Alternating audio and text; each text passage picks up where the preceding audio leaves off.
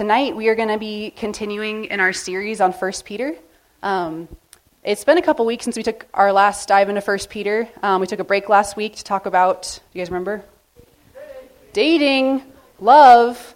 That's enough stuff to make us forget anything we ever read about Peter, at least me. So I'm going to do some like thorough refreshers tonight as we dive in. Um, that's going to like launch us into tonight's text. So first off, we have some reminders. So reminders about the author and audience and context. Just so you know, those are like super important things to like have in our brains as we're basically reading somebody else's mail in this letter from Peter to the churches that he's writing to. So having all this stuff in our brains. So this book that we're reading, this letter is written by Peter, who is one of Jesus' closest 12 guys. Sorry, this is like doing stuff. Um, so anyways, Peter was one of Jesus' closest disciples. And then after Jesus' death and resurrection, um, Peter became one of the leaders in the early church. And um, so he wrote this letter to other followers of Jesus who were going through a lot of persecution during Nero's reign. The main theme, I think it just completely, oh, there we go. Sorry, guys, this is a ride. Just bear with me. Um, the main theme in the book is to stand firm in the faith in the face of like intense suffering and persecution.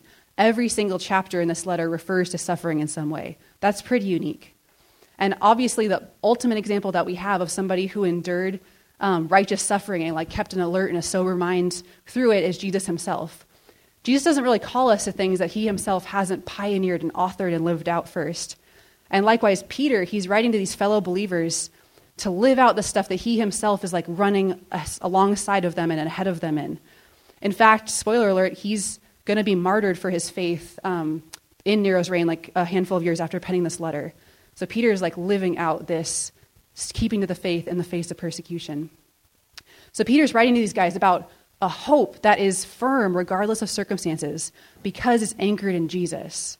And he writes to them about a security that is untouchable because it's in Christ, who has already defeated everything, even death. Every enemy that could threaten them, Jesus has defeated. So what do we have to be afraid of? That's a pretty cool type of hope. So, a question for us tonight is Do you personally believe that God is bigger than your problems and the threats facing you? Do you believe that Jesus is more powerful than all of your fears? Do you believe that he is truly good and trustworthy?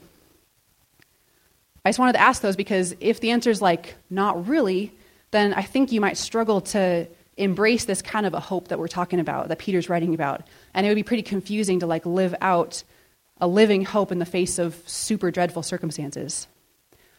But on the flip side, if you do happen to believe that and you live accordingly, you're going to find the truth of what Peter's been writing. Like in chapter one, you're going to find that you have received new birth into a living hope and, and into an inheritance that can never perish, spoil, or fade. And that can't be touched by anything on the outside, any person, because that inheritance is kept in heaven for you. And you, through faith, are shielded by God's power until the coming of salvation that's ready to be revealed in the last time. And in all this, you'll greatly rejoice, even though for like a little bit you'll have to suffer grief and all kinds of trials. Those are there to refine you and strengthen and fortify your faith, which is worth more than gold, um, so that your tried and true faith can bring about glory and praise and honor when Jesus is revealed in the soonish future.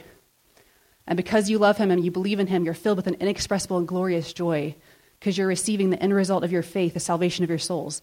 That's just stuff that Peter is writing in like the beginning part of chapter one. And I love that part. And then, like Brandon taught last time, kind of the end of chapter one and a little bit into chapter two, uh, Peter says that we are to live really holy lives. Do you guys remember what holy means? It means that we're basically set apart. We're like separated from like the main mass, the main glob of like common, average American, normal college student life and purposes and priorities. We're like pulled out of that and set apart on this like new high shelf for Jesus and his purposes. So your, your stuff is set apart, your, your mind is set apart, your time is set apart. Those things are no longer guided by what your parents or professors or worldly friends or TikTokers or anybody else would say is priority. But it's now like changed and set apart on this like high shelf for Jesus alone and what he says is priority. Your solo influencer, King Jesus, would say is priority. I tried to be cool with that one. Didn't work. Anyways, your, your body is no longer used in doing the things that we all used to do when we were ruled by the flesh. And captive to sin and the devil, we are now like changed and sanctified and made holy. Um, and that our, every part of your body is now set apart as a temple for the Holy Spirit to dwell in. And, and we all get to be walking out this new way for humanity that Jesus pioneered and that we inherit. And you've probably noticed we can literally only do by the power of the Holy Spirit. Right? Who's tried resisting sexual, sexual temptation on your own power or temptation to any kind of sin? Um, all that stuff that we're now separated from if we are in Christ and we're set apart for different use. We can only do that by the help and empowerment of the Holy Spirit.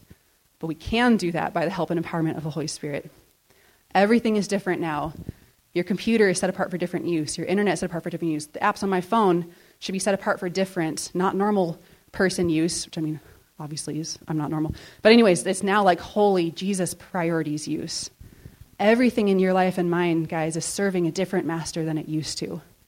Because we were bought with a price from our previous slavery to sin and Satan, and our freedom was paid for by the precious blood of Jesus. And we're set free, not to run right back to what we were just freed from, but to like live a new, different, set apart life. So that's what I would say at this moment about holiness, is kind of some of the things that Peter's trying to write about. Last little Bible nerd tangent for you before we like actually dive into our section tonight um, is something really cool that I learned through the commentary in preparation for this. Um, so, like I said, Peter writes a lot about holiness. And I learned that it's not always meaning like the exact same single facet of holiness. It's not like it's only like a one story thing, it's more like a three story house, is my made up analogy, of kind of like the levels of holiness that Peter's operating on. So I just want to hit you with those three because they're cool. So the first one is personal holiness.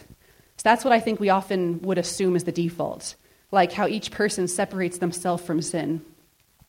Like when you're reading Ephesians, the Bible's like, hey, you, don't get drunk. Or like, in your anger, do not sin. Or like, that's a personal thing of like, yo, yep, I need to apply that with the Holy Spirit. I need to like obey this and apply it to my life right now. Um, and the Holy Spirit's going to help me. As children of God, we are to be holy as our, as our Father is holy. The second one um, that Peter writes about is called social holiness, which I think is thebomb.com.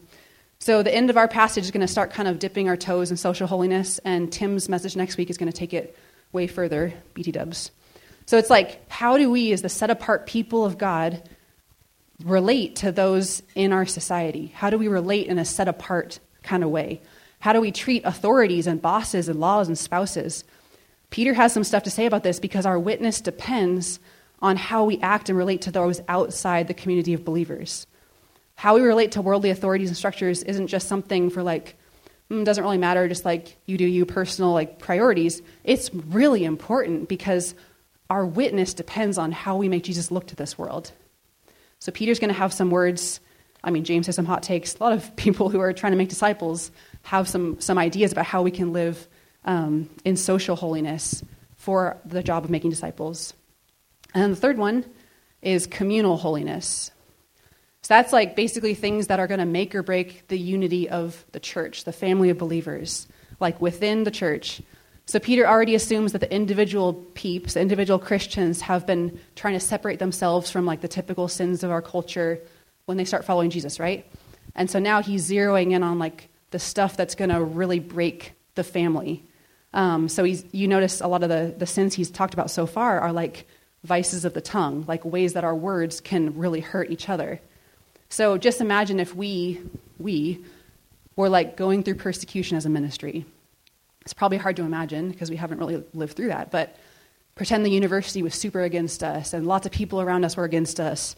Um, there were lots of threats and we felt just like so much pressure on all sides.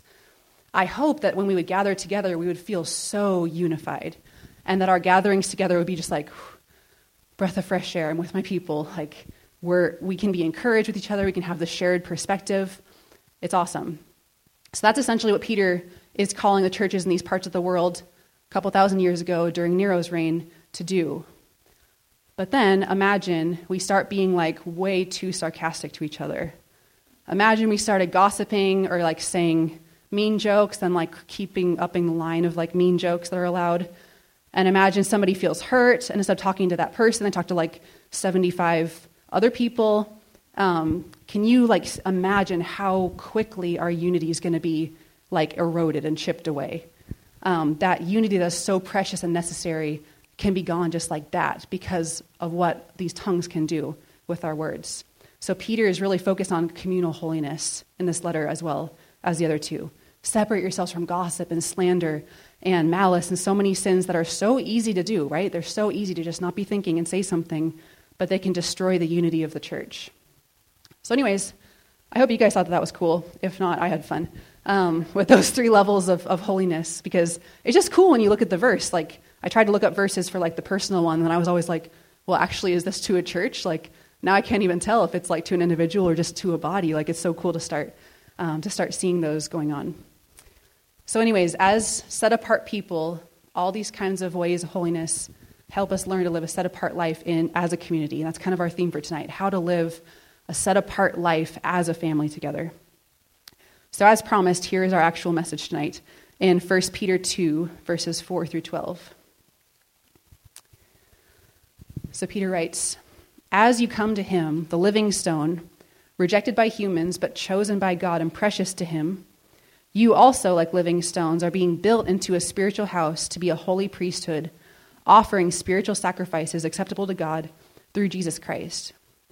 For in scripture, in scripture it says, "See, I lay a stone in Zion, a chosen and precious cornerstone, and the one who trusts in him will never be put to shame." Now, to you who believe, the stone is precious, but to those who do not believe, the stone the builders rejected has become the cornerstone and a stone that causes people to stumble, and a rock that makes them fall. They stumble because they disobey the message, which is also what they were destined for. But you are a chosen people, a royal priesthood, a holy nation, God's special possession, that you may declare the praises of him who called you out of darkness into his wonderful light. Once you were not a people, but now you are the people of God. Once you had not received mercy, but now you have received mercy. Dear friends, I urge you as foreigners and exiles, to abstain from sinful desires which wage war against your soul. Live such good lives among the pagans that, though they accuse you of doing wrong, they may see your good deeds and glorify God on the day He visits us. Okay, so I'm not really sure where this passage lands on the spectrum of like being super understandable to like what on earth. Um, but we're just going to dive in and try to um, chip away at what we see going on here. So, for the first part of our, t- of our text, I noticed a whole lot of stone talk. I don't have a different point number one for you other than a lot of stone talk. So you can write down with that or whatever you want. But just as a reminder, last time Brandon said like hashtag get gird, girded last week. So we will not be saying hashtag get stoned this week. So do not write that. I'm checking. Don't write it. Stop it. Okay, I can't tell if anybody's taking notes or not. But, anyways. So let's break down all the stone talk. It's a little Minecraft joke for you. Um, so, what do we see going on in this passage? Okay, very beginning. We start by seeing a living stone. Question for answering aloud. Do you guys have any guess who this is referring to? Good job. Thought I would throw out a, you know, a low risk one. Yes, you are all right who answered that. Um, Jesus is the living stone. So we see in verse 4 what do we learn about the living stone? We see he was rejected by people, but he was chosen by God. So breaking this down, the way that this is the way that this says that he was rejected by people, it, it paints a picture of like some builders picking up the stone and turning it all over and examining it, deciding that it's unfit for the building of the nation that they're building, and then just tossing it aside in the reject pile. And if you've ever read the biography accounts of Jesus' life in the Gospels, like Matthew, Mark, Luke, and John, I bet you will notice how that played out over the years and months of Jesus' ministry. The religious leaders of his day continually tested him and rejected him, decided he was not fit to be the Messiah that they were expecting. And as like a little sidebar thing, this little comment that Peter's making probably would have been really encouraging to his readers because they were feeling very rejected by their society as well. They were feeling very rejected by their fellow citizens. So to be reminded that Jesus was the first um, well, the prophets were kind of the first, but you know, there's a lot of rejection going on, and Jesus, they can identify with him in that. So the first thing we learn about the living stone is he was rejected by humans. However, it says that God saw very differently from those human builders. God did not simply approve of Jesus as a stone for the building, but he valued him as a select, precious stone, a cornerstone. Um, throughout this text, Peter is always drawing a contrast between the world and its lostness and God and his people and his way. He's like always drawing a contrast very intentionally.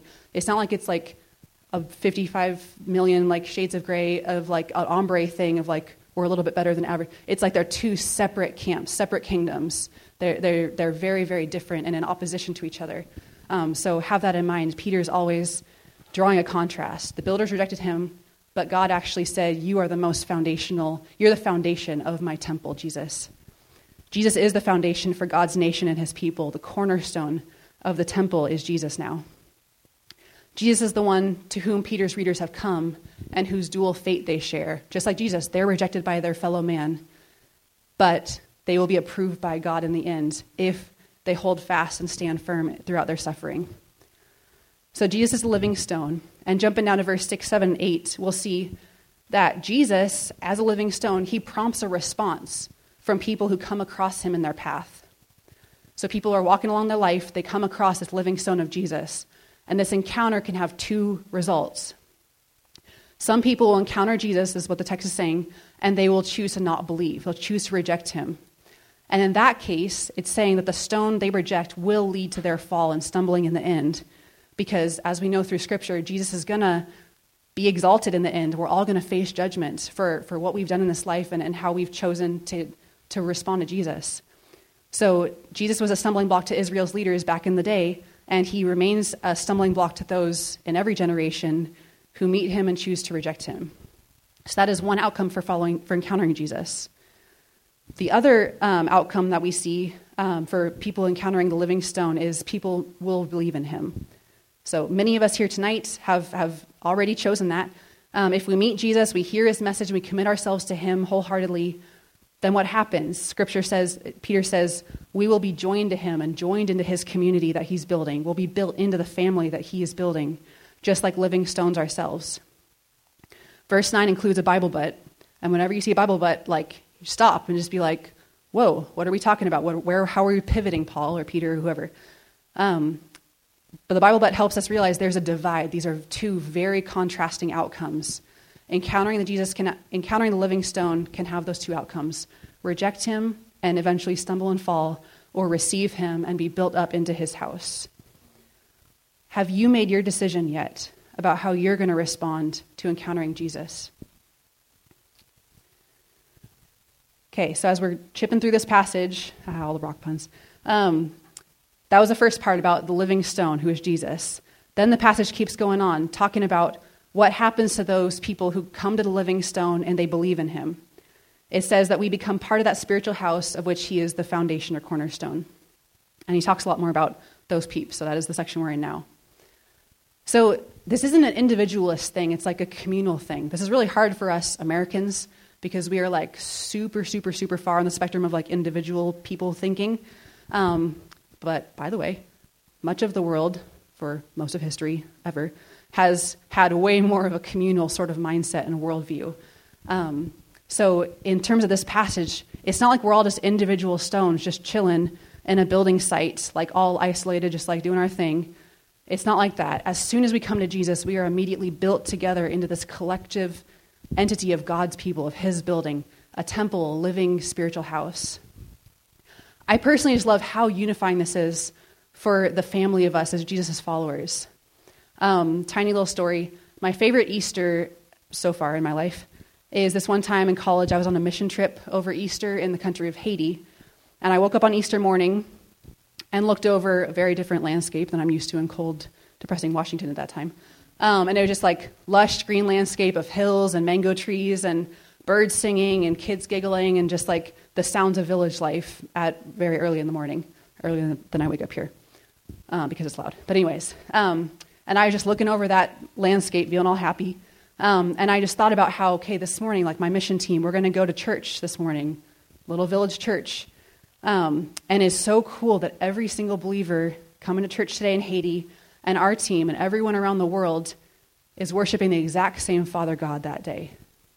We are all worshiping the same God. We are all praising Jesus for the same life and death and resurrection that we have our hope in. We don't ever get too cool or like get different classes or ever graduate from like the foot of the cross in Jesus. We are all equally in his family from that exact same gospel.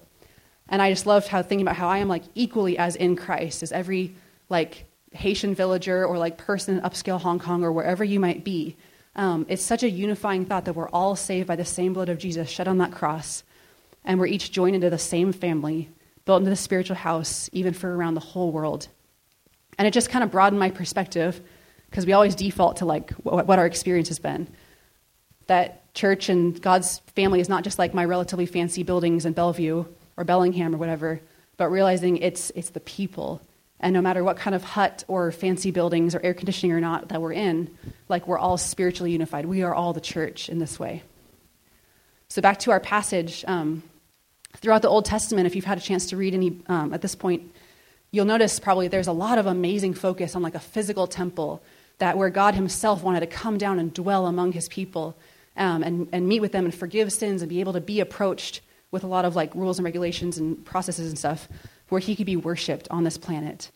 Um, but after Jesus, after his life changing, game changing, history rocking death and resurrection, that all changed. The second that Jesus died, the, the curtain in the temple, the big fatty, thick is the better word, thick curtain that separated God's presence from people was just split top to bottom. Everything changed after Jesus died um, and was raised again. So now it's not about being a physical building or a physical place, it's about God forms his church, all believers, into this living spiritual house. And this idea, again, for Peter's readers would have been so comforting in their oppression. Because physical buildings can be attacked or bombed or whatever. I don't think they had bombs then, but you know, they could be like attacked by, uh, by their enemies, but a spiritual living house can't be threatened in those geographical, physical ways. And Peter's comforting his persecuted audience that you guys are chosen as the people of God. This comforts them in their suffering and rejection, that their earthly rejection is only earthly. They are, in truth, the accepted ones of God. And then, last part for this, the imagery shifts, as it often does when I just start talking for a while. Um, it just shifts. Um, from being like believers being the stones that make up that building to like now Peter saying we're also like the priests who serve in that temple. We as the church inherit the priestly function that Israel had carried in the Old Testament times. So in the Old Testament, ancient Israel times, and even like beyond the Bible, to so many different cultures and religions throughout the ancient Near Eastern world, like whatever religion it was, there would be like priests who would dwell in this temple and offer sacrifices in whatever way that deity required so that they would be pleased or appeased or whatever. And depending on the religion, they could be really complex types of sacrifices, super violent, super gross, super sketchy, just depended on that type of one. We're not going to get into all those tonight, um, obviously for time and because they're icky. Um, but the point is, as people following Jesus, what kinds of sacrifices do we offer as allegedly we read this royal priesthood functioning as priests in this temple together? I think that our method is really different because we are not approaching the throne of God out of fear or terror or superstition. We approach him through Jesus, knowing that Jesus' sacrifice on the cross, once and for all, for, forever and fully satisfied God's wrath and covered all of our sins, past, present, future, for everybody. And so we approach him not to get approval, but to respond with just a reflex of thanks and praise to him for doing what he's done for us. So I think that as, as priests in this kind of temple, we come to him out of that assurance that we're loved by God and that we're accepted by him. That's how we approach worship, like when we're reading the Bible right now, or when we respond to God in a few minutes tonight in worship. We just like remember what he's done for us and we just respond with a reflex of praise and thanks and joy and freedom. I think that it's so unique how we get to respond to Jesus as opposed to like any of the other types of priests and other religions. Um, it's so personal and it's so freeing. We aren't priests going about it for performance. We're children who are loved. What a privilege that we get to approach the throne and respond to the King of the universe in this way. So, as the priesthood of believers, we can offer spiritual sacrifices, like I said, praise and thanks to God.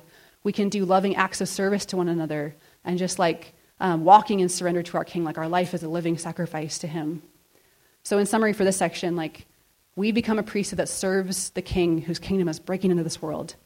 And our priestly duties are like offering those spiritual sacrifices I just talked about. It's such a privilege that we get to serve in the presence of our deity in this way, coming near where nobody else dared come near, like Hebrews 9 and 10 slash all of Hebrews talks a lot about. And we have such a gift in this position before God, belonging to the King and getting to be in his presence without fear. And we are a holy nation, our set apartness to God. We reflect the holiness of our King. Um, He set us apart to be his people, just like he set apart Israel in the Old Testament.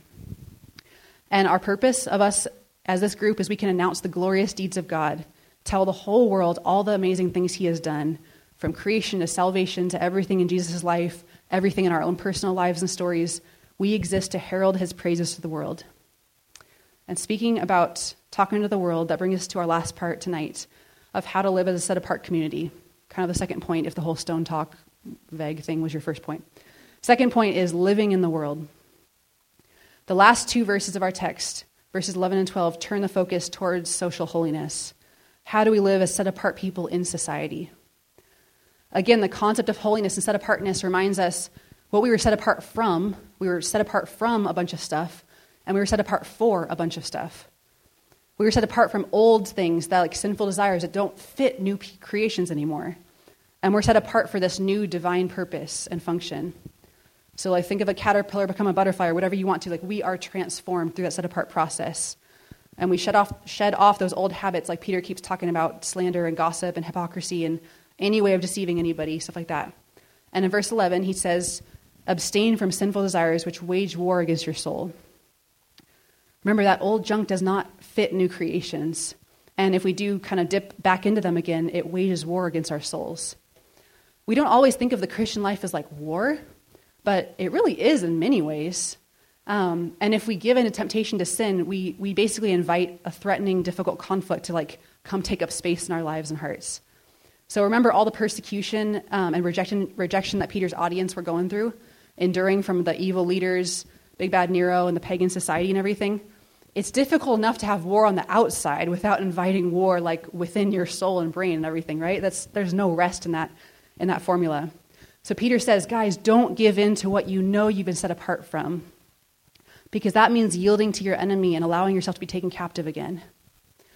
Rather, Peter says in the last verse, live such good lives among the pagans or the people of your world that although they accuse you of doing wrong, basically just that's how they're persecuting them, they'll actually see that your actions are so legit and so full of integrity, free of hypocrisy, um, that they'll have no choice but to praise God when He comes back. And to me, guys, this is one of the most important lessons for why, the most important reasons for why we live set apart from sin. Because we have a world to represent Jesus to. And the world is watching us as followers of Jesus. We are His representatives, we are His image, His reflections to our planet. And so I think that this should really rock us and be one of the top filters in our thinking. Like before you do something, think, would Jesus do this? What would Jesus think of this choice? And we should also think, how is this making Jesus look to the watching world? Are they going to think better or worse of Christ? Am I helping or hurting my chance to share the gospel with that person by this choice?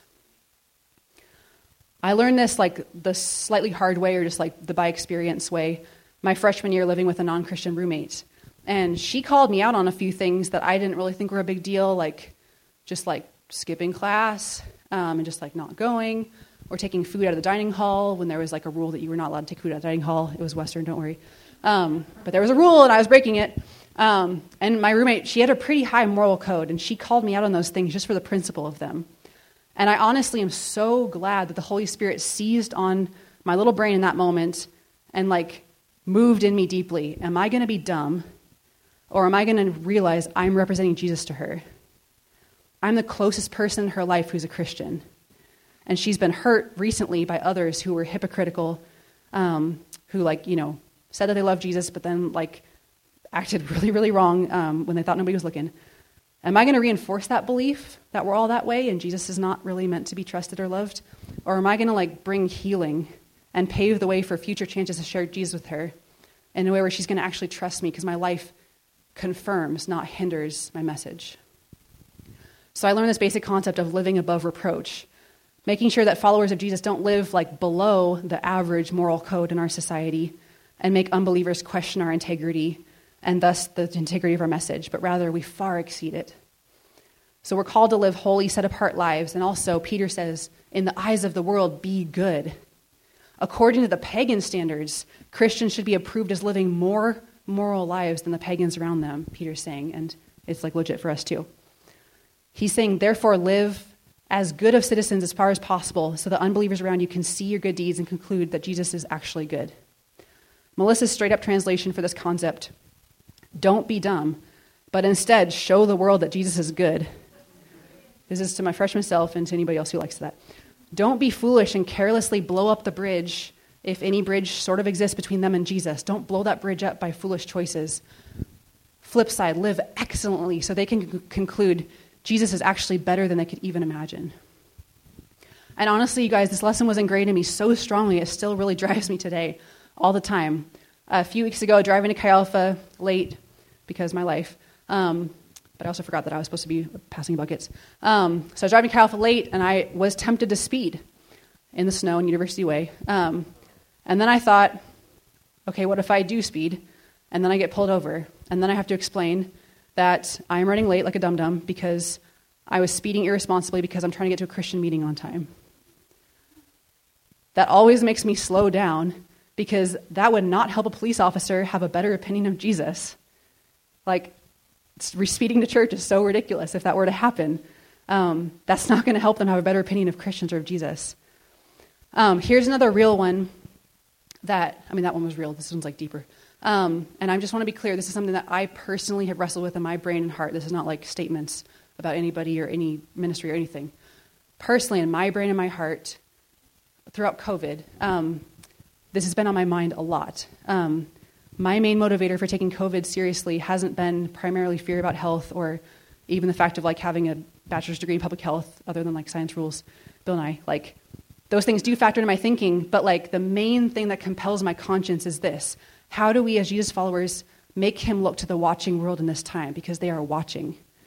And so, this is, again, just my experience, my thoughts, my brain. Welcome to my brain. Buckle up. Um, early in the pandemic, I saw on the social media um, people like my roommate I talked about, and other people I graduated with and have still been trying to be a witness to Jesus for, um, who are just working jobs in Seattle, buying houses in Bellingham. They're just living their 30 ish year old lives without Jesus, but they deeply, deeply care for others. And I would see them post about their convictions, their deep love for wanting to, like, you know, wear masks in public and take every opportunity to not spread the gospel. Nope, not spread the virus. They are also not spreading the gospel because they don't love Jesus yet. But they, like, really wanted to protect the most vulnerable. And to me, when I read those posts, I was like, okay, that's the line of reproach. That's like the standard for at least that group of people. That's the line of reproach. And then again, my brain, my experience, I sort of assumed, no worries, the church is going to like lead the way in this area. We're going to be like so concerned with protecting life and wellness. We're going to excel at loving our neighbors and being like the best citizens in these areas. And some are. Again, I'm not trying to point at anybody specifically, but just like it has shocked me and shook me to see like around the nation or to read news articles or to see perspectives by non-Christians about a church in their whatever city that's not following what I assumed they would follow, um, it has just shocked me and left this like Grand Canyon of ache in my heart. Again, me personally, I'm not making any statements for Kyle for anybody. Um, obviously, not everybody thinks the same way about COVID. I'm not trying to say that. I'm just saying for me personally, I always have those people um, that I graduated with in my brain. I always see them on social media, and I'm like, that's the people that I want to represent him to in this space. And then it's made me like big picture, just like worried about for the church in America, like, how are we setting ourselves up to share the gospel in the next like several years? Because the world is watching right now and learning something about how we love or how we choose to live out certain values. And I know that there's a lot of things. I'm not trying to say it's easy. I'm just trying to say that's like been a concern in my brain of like, how are these people going to be reached? Um, are we living above reproach in every way? So, again, I hope that that wasn't crossing a line. I'm just trying to say that like in my brain late at night, this is what stresses me out. Um, and it's like that for many different social issues, many different things. I always think, how are my neighbors? How are these like people I graduated with from Bellingham, like all these liberal friends? How are, the, how are people going to see Jesus as real and as respectable and as honorable?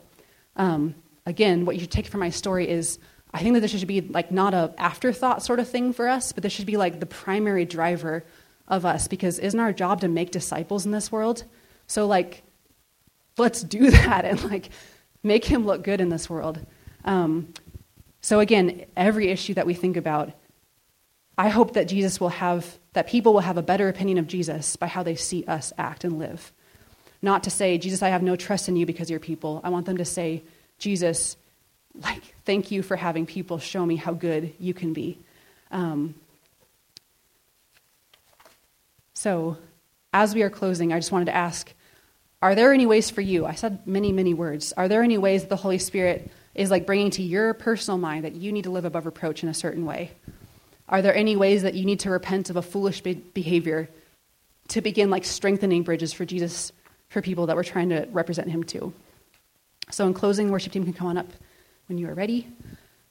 I would just encourage you guys to look over your notes from tonight um, and just really listen to the Lord. Was there something that you learned? Was there something that He was speaking to you about Himself? Was there something that He was speaking to you about yourself um, or about, about your core group, about us? How can we excel in personal holiness and social holiness and um, communal holiness? I think that was the last one. Because, thank you. Thank you, Tim. Yeah, I think that Peter would just encourage us um, as the royal priesthood, as Jesus' peeps in this place how can we make him look good? Um, and I'm just going to pray to transition us to worship. Jesus, I thank you so much that you speak to every single person personally, and the ways that you're speaking to me are different than how you speak to other people.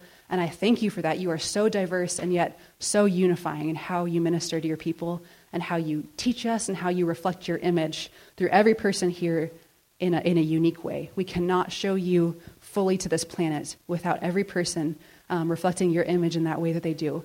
And I just pray that you would teach us tonight, Jesus, humble us, um, show me if I'm wrong, if I need to learn. Just keep, keep showing us how to make you known to our planet, to our campus.